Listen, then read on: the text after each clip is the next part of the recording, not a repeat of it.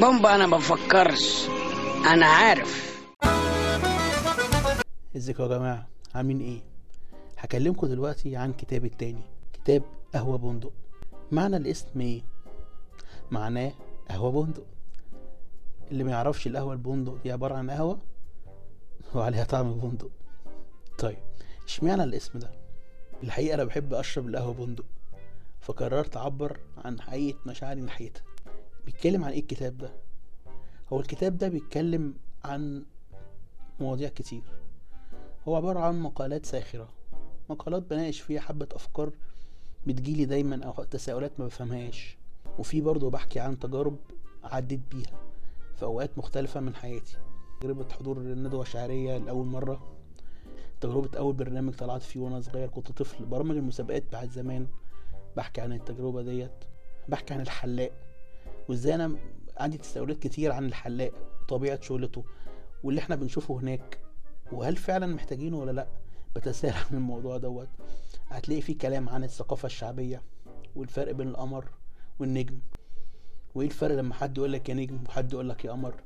وليه بيقولوا يا قمر في الحاجات الرومانسية؟ وليه ما بيقولوش يا نجم؟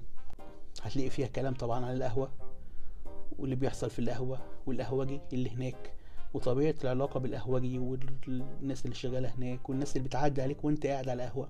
بتكلم برضو فيها عن حاجات حاولت أتعلمها زي مواضيع الرعب اللي بتتنشر على الفيسبوك اللي هي الصورة الكبيرة دي تلاقي فيها صورة عفريت وبتاع. قعدت فترة أحاول أفهم بتشتغل إزاي عشان أبدأ أكتب قصص رعب.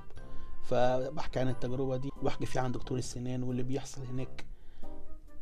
أو اللي بيحصل لي هناك أنا مش متأكد الناس كلها بتمر بالتجربة الصعبة دي اللي أنا بشوفها في عند دكاترة الأسنان.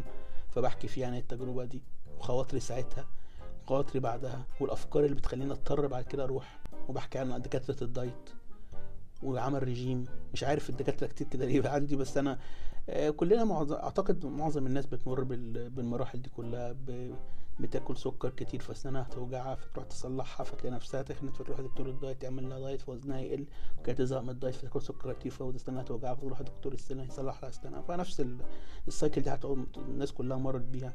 وأحكي فيه عن لما كنت زهقان وقررت أتعلم ألعب جيتار تجربتي مع الجيتار وال- والتحدي اللي أنا خدته.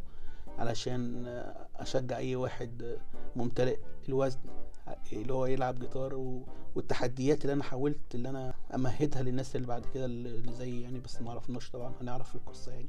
لسه في حاجات ما اتكلمناش عنها هتلاقوها في كتاب قهوة بندق معرض الكتاب. أتمنى تعجبكم.